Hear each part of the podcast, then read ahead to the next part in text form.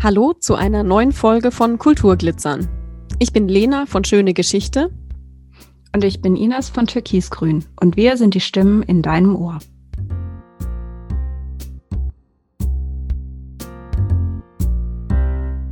In der ersten Folge von Kulturglitzern möchten wir uns gegenseitig ein bisschen ausfragen und uns so ein bisschen vorstellen. Liebe Lena, bist du denn eine waschechte Konstanzerin? Wenn ich äh, Konstanz ausspreche, weiß man oder kennt man die Antwort, würde ich sagen. Nein, ich bin keine waschechte Konstanzerin. Wo kommst du denn dann her?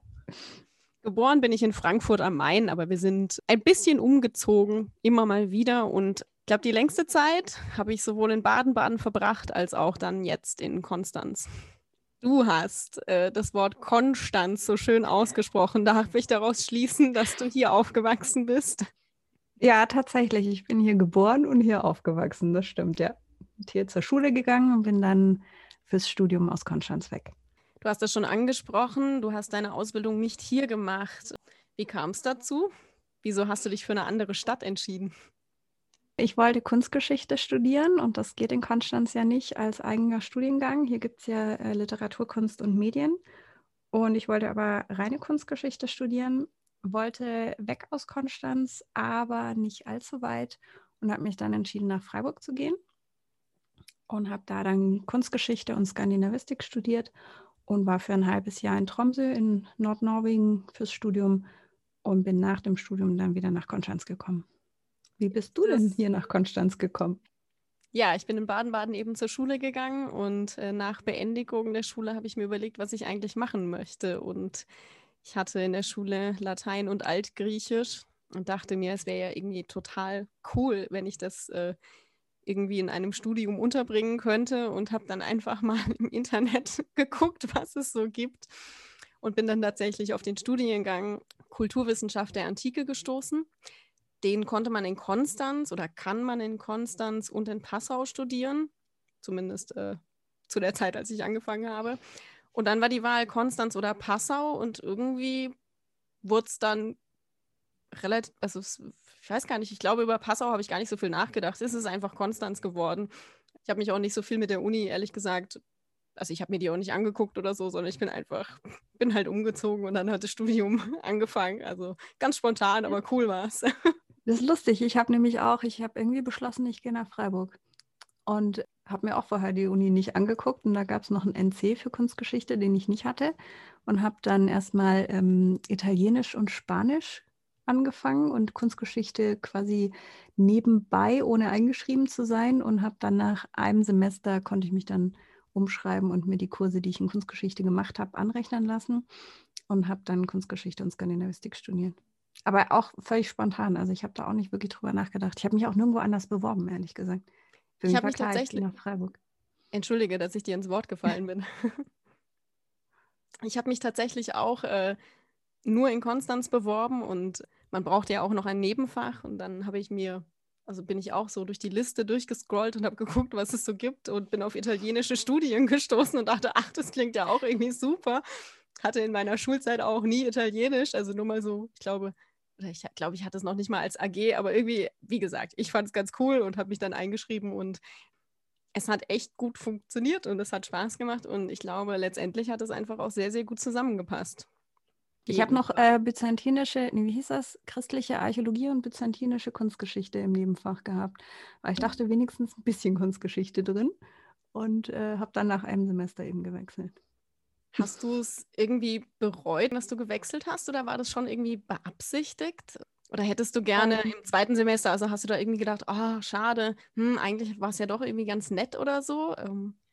Nee, aber ich hatte halt noch den Vorteil, ich habe ja noch auf Magister studiert Und da war man ein bisschen freier, was die Kurswahl anging. Das heißt, ich habe, als ich dann nachher auf Kunstgeschichte und Skandinavistik mit zwei Hauptfächern gewechselt habe, trotzdem den Italienischkurs weitergemacht und ähm, auch, bin auch ab und zu in die Vorlesungen von der byzantinischen Kunstgeschichte mit reingesessen.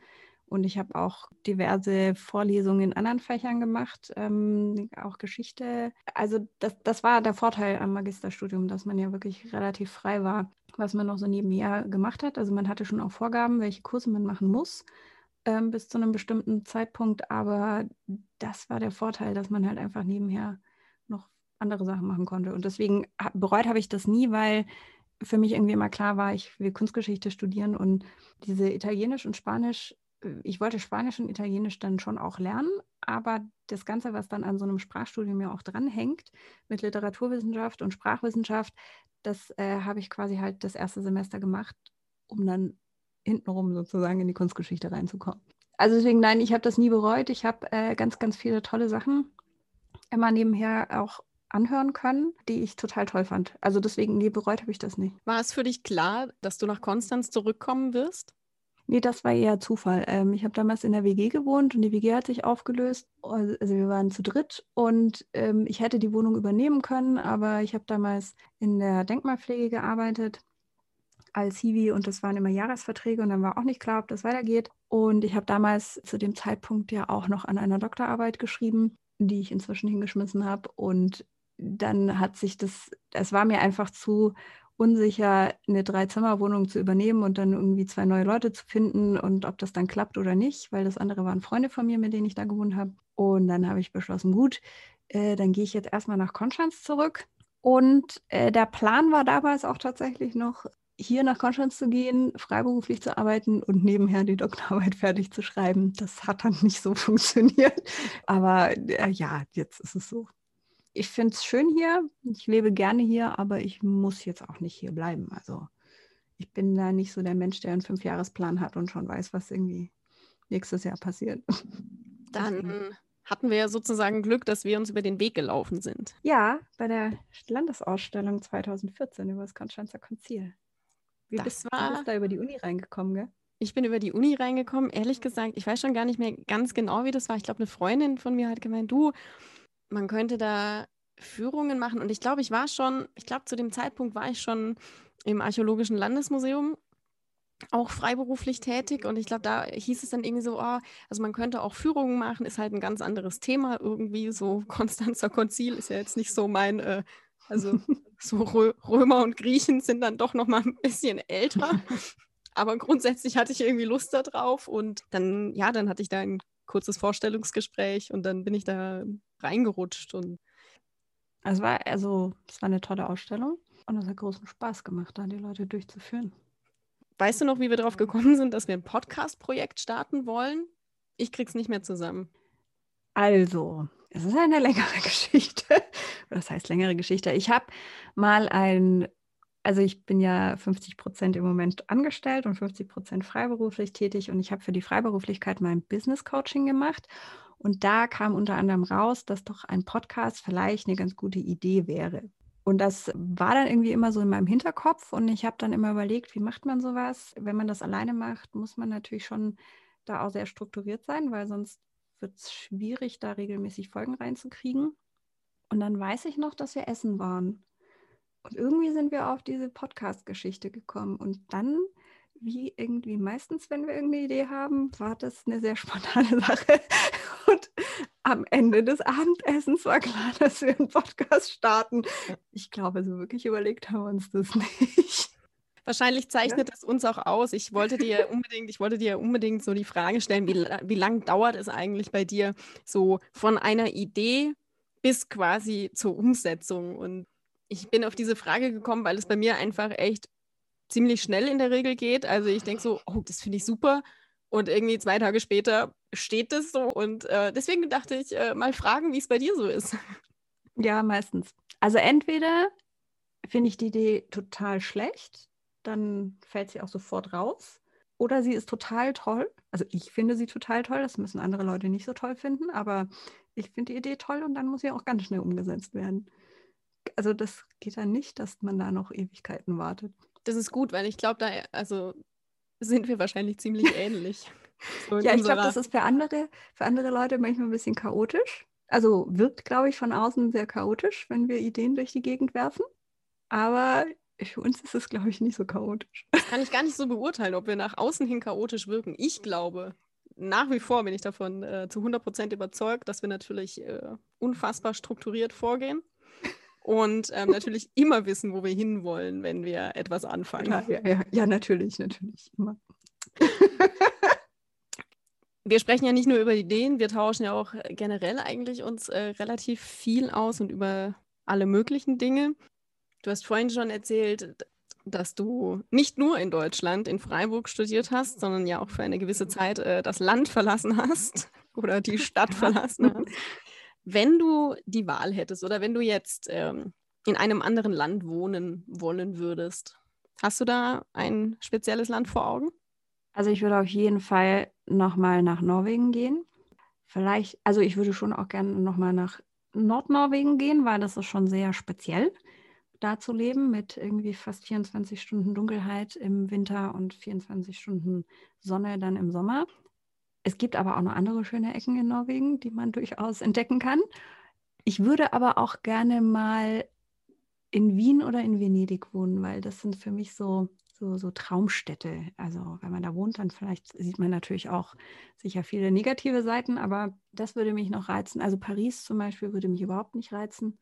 London finde ich eine tolle Stadt, aber ja, wäre mir dann schon wieder, glaube ich, zu groß. Also wenn es im Ausland ist, dann äh, Norwegen, Venedig und Wien. Und wenn es noch in Deutschland wäre, am liebsten Hamburg.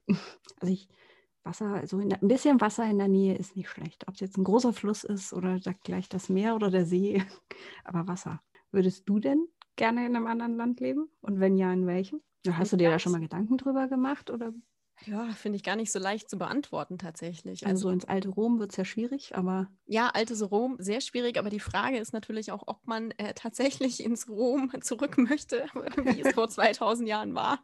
Das darf, darf jeder für sich entscheiden. Kommt wahrscheinlich dann auch auf den Stand drauf an, den man dann so hat und äh, die nötigen äh, oder die finanzielle Ausstattung, die man so mit sich bringt. Ich war im Studium fünf Monate in Italien und habe dort studiert in Pavia. Das war super cool und hat mir richtig viel Spaß gemacht. Und ja, auch wenn antikes Rom nicht mehr möglich ist, aber tatsächlich ist so Rom echt, also die Stadt, da geht das Herz auf. Da kann ich mehrfach hinfahren. Ich war schon mehrfach da und ich werde da auch nicht müde. Ich möchte auf jeden Fall auch äh, wieder dorthin fahren. Ich weiß nicht, ich spaziere so gern durch diese Stadt. Ich, da kann man sich echt die Füße wund laufen und das macht nichts aus, äh, weil ich immer noch Lust habe, weiterzulaufen. Um, ja, das ist auf jeden Fall eine sehr, sehr spannende Stadt. Ich komme dich besuchen, wenn du da hingehst. Das ist, äh, das ist wunderbar. Also die Leute, die dann auch, äh, die dann bei mir sind oder mit mir in Rom sind, äh, haben auch äh, also ich habe bisher nichts Negatives gehört, aber natürlich gab es dann auch Stadtführungen, die ich gemacht habe und äh, alte Gemäuer, die ich so gezeigt habe und äh, bleibt natürlich nicht aus. Also da. Um, ja gut, aber ich glaube, also gerade so Städte wie Rom, die kann man auch tatsächlich nur erleben, wenn man sie zu Fuß durchstreift, weil sonst ja hat man sie gesehen, aber nicht erlebt, glaube ich. Genau, also es geht, es ist echtes Erleben so und dieser Wechsel zwischen ja doch sehr antiken Gemäuern, die da noch so rumstehen und eben natürlich neueren Gebäuden, dieser Wechsel, der fast, der hat mich beim ersten Mal schon unfassbar fasziniert und diese Faszination ist nach wie vor da und ich vermute, dass sie auch nicht gehen wird. Ja, aber ich finde, in Rom ist halt auch so, dass du immer was Neues entdeckst. Also ich war, glaube ich, siebenmal inzwischen in Rom ich würde im Leben nicht behaupten, dass ich Rom kenne. Also klar, diese, diese Touristenpunkte, ne, die, aber in der Regel ist ja wirklich so, äh, du gehst hinten irgendwie links, dann sieht es ganz anders aus. Beim nächsten Mal gehst du hinter der, hinter der Sehenswürdigkeit nach rechts und bist wo ganz anders, wo du letztes Mal noch nie warst. Also da ist, da gibt es ja echt immer, immer eigentlich was zu entdecken. Es gibt immer was zu entdecken. Es wird nie langweilig auf jeden Fall. Und wie gesagt, zu Fuß geht und man kann natürlich sehr gut essen dort. Das Wenn man weggeht von diesem Hotspot, ach, das darf man ja heute gar nicht mehr sagen, ne? Hotspot ist ja inzwischen was ganz anderes. Von den das schneiden wir raus. von den großen Sehenswürdigkeiten in die Seiten- und Hintergassen geht, da findet man das beste Essen. Ja, und natürlich ähm, die Freundlichkeit und Offenheit der Italiener und Italienerinnen, das ist äh, fantastisch. Okay, also wir werden auf jeden Fall mal nach Rom reisen. Genau, äh, die, äh, eine Podcast-Folge Rom. Genau, wenn man eine. Podcast. Ja, wenn du so gerne in Italien unterwegs bist, hast du denn dann auch ein italienisches Lieblingsessen? Oder ist dein Lieblingsessen dann aus einem ganz anderen Kulturbereich?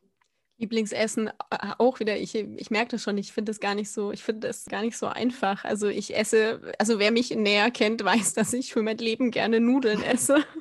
Das würde ja, also die Pasta ist ja ganz gut in Italien, sage ich mal, verankert. Also von dem her, ja, das Lieblingsessen äh, passt eigentlich ganz gut so. Aber ich, ich glaube, ich esse sehr vieles sehr gerne eigentlich, aber also so, also eine Sachertorte, dafür, Echt? dafür kämpfe ich. Also wenn mir jemand ein Stück Sachertorte wegessen würde, da, da müsste ich mich ich- doch die sehr beherrschen. Echt, echt, die hat mich echt enttäuscht.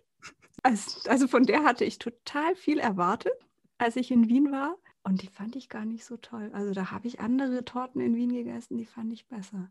Nicht die richtige Sachertorte erwischt. Ich habe mehrere Sachertorten gegessen, weil ich dachte, man muss ja wissen, wovon man redet. Und vielleicht, weil ich dachte, naja gut, vielleicht habe ich jetzt eine erwischt, die halt nicht so gut war.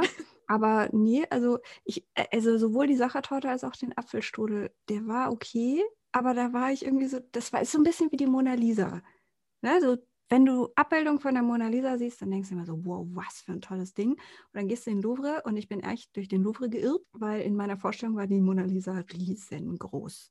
Und dann kam ich irgendwann in diesen Raum, der proppenvoll war.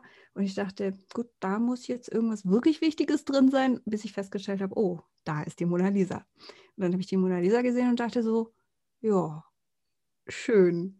Und so ging es mir mit der Sachertorte und dem Apfelstrudel auch. Ich finde es fantastisch, wie wir es schon in unserer ersten Folge schaffen, Kultur und Essgenuss unter einen Hut zu bringen und so elegant zu verschmelzen. Ja, ich weiß es nicht tatsächlich. Du hast den Apfelstrudel genannt. Apfelstrudel auch grandios in meinen Ja. Augen. Aber, also, vielleicht habe ich mir da auch irgendwie viel zu viel Vorstellung gemacht davon. Das war, die waren alle gut, aber es war jetzt nicht so, dass ich dachte so, wenn ich wieder mal in Wien bin, muss ich unbedingt Apfelstrudel oder Sachertorte essen. Wir lesen ja beide ziemlich gerne. Wir haben uns auch mal, haben, ich glaube, wir haben über, jetzt bin ich tatsächlich kurz äh, ins, ins Schleudern geraten, haben wir uns über Harry Potter unterhalten? Oh, wir haben uns bestimmt schon mal bei Harry Potter unterhalten. Also wir sind ja so ein bisschen mit diesem Buch mitgewachsen. Mhm. Also es gab die erste, also den ersten Band und dann hat man das, also man wusste, man musste ja tatsächlich noch warten, bis die nächsten Bände erschienen sind. Also Mhm. man konnte ja nicht alles einfach so weglesen. Haben dich da bestimmte Dinge fasziniert? Also, also meine Frage, auf die, also worauf ich raus will, ist tatsächlich, die konnten sich doch so irgendwie so beamen. Also man konnte, ich weiß Mhm. nicht, leider nicht mehr, wie es hieß. Die hatten da so einen wunderbaren Begriff dafür. ja, Also wenn irgendjemand vielleicht auch von den. Hörern weiß, ähm, wie das heißt, da, darf, wir darf mir da gerne auf die recherchieren. helfen. ähm, auf jeden Fall, also dieses, ich formuliere, ich sage jetzt einfach Beamen dazu, das fand ich richtig geil. Und wenn das gehen würde, das wäre, also das stelle ich mir großartig vor, ja, irgendwie so, also man könnte ja dann alles beamen, Menschen und Dinge, dann würde ich, keine Ahnung, Kuchen backen und könnte irgendwie meiner Family, also einfach spontan so die Hälfte von dem Kuchen einfach irgendwie nach Hause beamen und dann könnte man quasi gemeinsam Kuchen essen. Ich stelle mir das echt grandios vor. Oder man beamt sich halt natürlich auch gleich selber noch mit, ja, mit möglichst wenig Zeitaufwand und so. Also stelle ich mir ganz gut vor. Ich finde, ich finde Beamen auch deshalb eine total, also egal ob das jetzt Star Trek Beamen ist oder das Harry Potter Beamen, deswegen auch eine coole Sache, weil ich ja nicht gerne fliege. Und äh, insofern wäre das doch, das würde vieles einfacher machen. Wäre grottenschlechte Naturwissenschaften, insofern, ich, keine Ahnung, wie realistisch sowas wird. Aber ich, Du wärst, die, nicht, du wärst die Erste, ist. die es nutzen Nein, also würde. ich meine mal davon abgesehen, ich weiß auch nicht, ob das angenehm ist, weil ich nicht genau weiß, zersetzt es dich dann quasi und setzt dich wieder zusammen oder wie funktioniert es? Aber es wäre, glaube ich, in vielen Bereichen hilfreich. Ja, also das stelle ich mir irgendwie echt ziemlich gut vor. Ja, wäre das dann auch eine, aber der, gut, das ist ja eigentlich kein, das ist eine magische Technik. Ja. Hättest du denn gerne auch eine Begabung, magisch oder nicht, die irgendwas Besonderes ist? Hui. Eine magische Begabung. Also fantastisch, glaube ich, fände ich ja so ein Schnipsen mit Gedankenübertragung. Also so, oh, ich habe Hunger, Schnips, das Essen steht auf dem Tisch. Also zum Beispiel die Sachertorte, ne? So. Ach, hm. das ist auch eine coole Idee. Also sowas fände ich, also ich fände das tatsächlich, es wäre eine unfassbare Erleichterung in seinem täglichen Ablauf, ehrlich gesagt. So tolle Stimmt, Sachen ja. auch wie Staubwischen, Schnipp, fertig. wäre doch fantastisch. Ich stelle mir das, das großartig vor. Sowas fände ich schön. Hast du auch, also möchtest du auch sowas? Also wenn du das jetzt so sagst, ich sehe die Vorteile, eindeutig. also würde ich sofort nehmen. ich fände ja aber auch spannend, wenn man die Zeit anhalten könnte. Weil manchmal hat man so Sachen, so, so Tage, wo irgendwie so ganz viel zu tun ist. Und wenn man dann denkt man sich so, hätte ich jetzt noch zehn Minuten? Und wenn man dann so die Zeit anhalten könnte und dann noch schnell das fertig machen könnte und dann geht sie wieder weiter, das wäre jetzt auch nicht so unpraktisch. Wäre schon, also manchmal wäre das schon hilfreich. Das wäre natürlich ziemlich cool, ja. Wobei die Kombi würde ich auch nehmen, also das Schnipsen und die Zeit anhalten können. Also dann, das wäre. Da würde ich jetzt auch nicht Nein sagen. Zur Kombination. Was ist dann deine Lieblingsperson in Harry Potter, wenn wir es vorher schon von Harry Potter hatten? Ah, ich habe ja, ich habe ja, also ich habe es ja schon lang, also nicht mehr in den Händen gehabt tatsächlich. Ich glaube, ich fand den weißt Dumbledore immer ganz gut. Mhm. Klar, Harry als Hauptperson natürlich schon irgendwie gut. Wobei ich den Ron, glaube ich, noch ein bisschen cooler fand. Tatsächlich, witzigerweise fand ich die männlichen also Charaktere irgendwie spannender gezeichnet, also spannender mhm. gemacht als ja. die weiblichen. Deswegen hänge ich jetzt tatsächlich an den, an den Herren. Ich fand ja auch den, den Snape so vielleicht auch gruselig oder unnahbar er ja auch so dargestellt wird, aber den fand ich auch irgendwie ziemlich gut. Ja, das ist, eine tolle, das ist ein toller Charakter. Also den finde ich fast den herausragendsten Charakter in der ganzen Geschichte. Weil er so, also einerseits so eine Entwicklung auch durchmacht, aber andererseits eben man ihn ja wirklich hasst am Anfang. Also äh, das ist ja wirklich erst am Ende, wo man den versteht. Das stimmt. Ich glaube, es ist, also es ist auch, glaube ich, auf jeden Fall der Charakter, der am meisten Wandlung durchläuft mhm. in diesem ganzen, mhm. in diesen ganzen Büchern. Weißt du denn, zu welchem Haus du gehörst? Hast du mal diesen Test gemacht? Oh nein, nein. Hast du den Test gemacht? Ja, ich habe den gemacht. Und ich, ich hoffe, ich habe es mir richtig gemerkt. Dann gehöre ich nämlich zu Ravenclaw. Aber mhm. ich muss ehrlich sagen, ich müsste nochmal nachgucken. Jetzt habe ich noch eine Frage an dich. Ich bin ja Kunsthistorikerin und ähm, in der Kunst sind ja auch Farben wichtig. Wenn du eine Farbe wärst, was wärst du für eine? Oh, wow. Kann ich in ein Fettnäpfchen treten? Keine Ahnung. Ich bin kein Farbpsychologe. Ähm, fangen wir vielleicht so an. Es gibt wenig Farben, die ich nicht mag. Ich sehe mich eher so im grünen Bereich, würde ich sagen. Vielleicht mit ein bisschen Rot und Blau und Gelb. also, wie, so, wie diese, diese Buntstifte, die es früher gab, wo diese Spitze, wo, wo die vier Farben drin sind, wo man so alle. Ja, also damit würde ich mich sehr identifizieren. Das ist doch schön, das ist doch schön. Und du so? Jetzt bin ich ja so keine Kunsthistorikerin, aber interessieren tut es mich trotzdem. Ähm, ich wäre, glaube ich, auch tatsächlich in dieser blau-grün Türkis-Ecke. Ich finde so, so gelbe Sprenkel noch ganz schön oder so silber Gold irgendwie so. Ein bisschen was rausheben, ein bisschen Glitzer. Aber sonst ja, würde ich auch sagen, eher so in diese blau-grün Türkis-Ecke. Wasser, Wasserfarbe.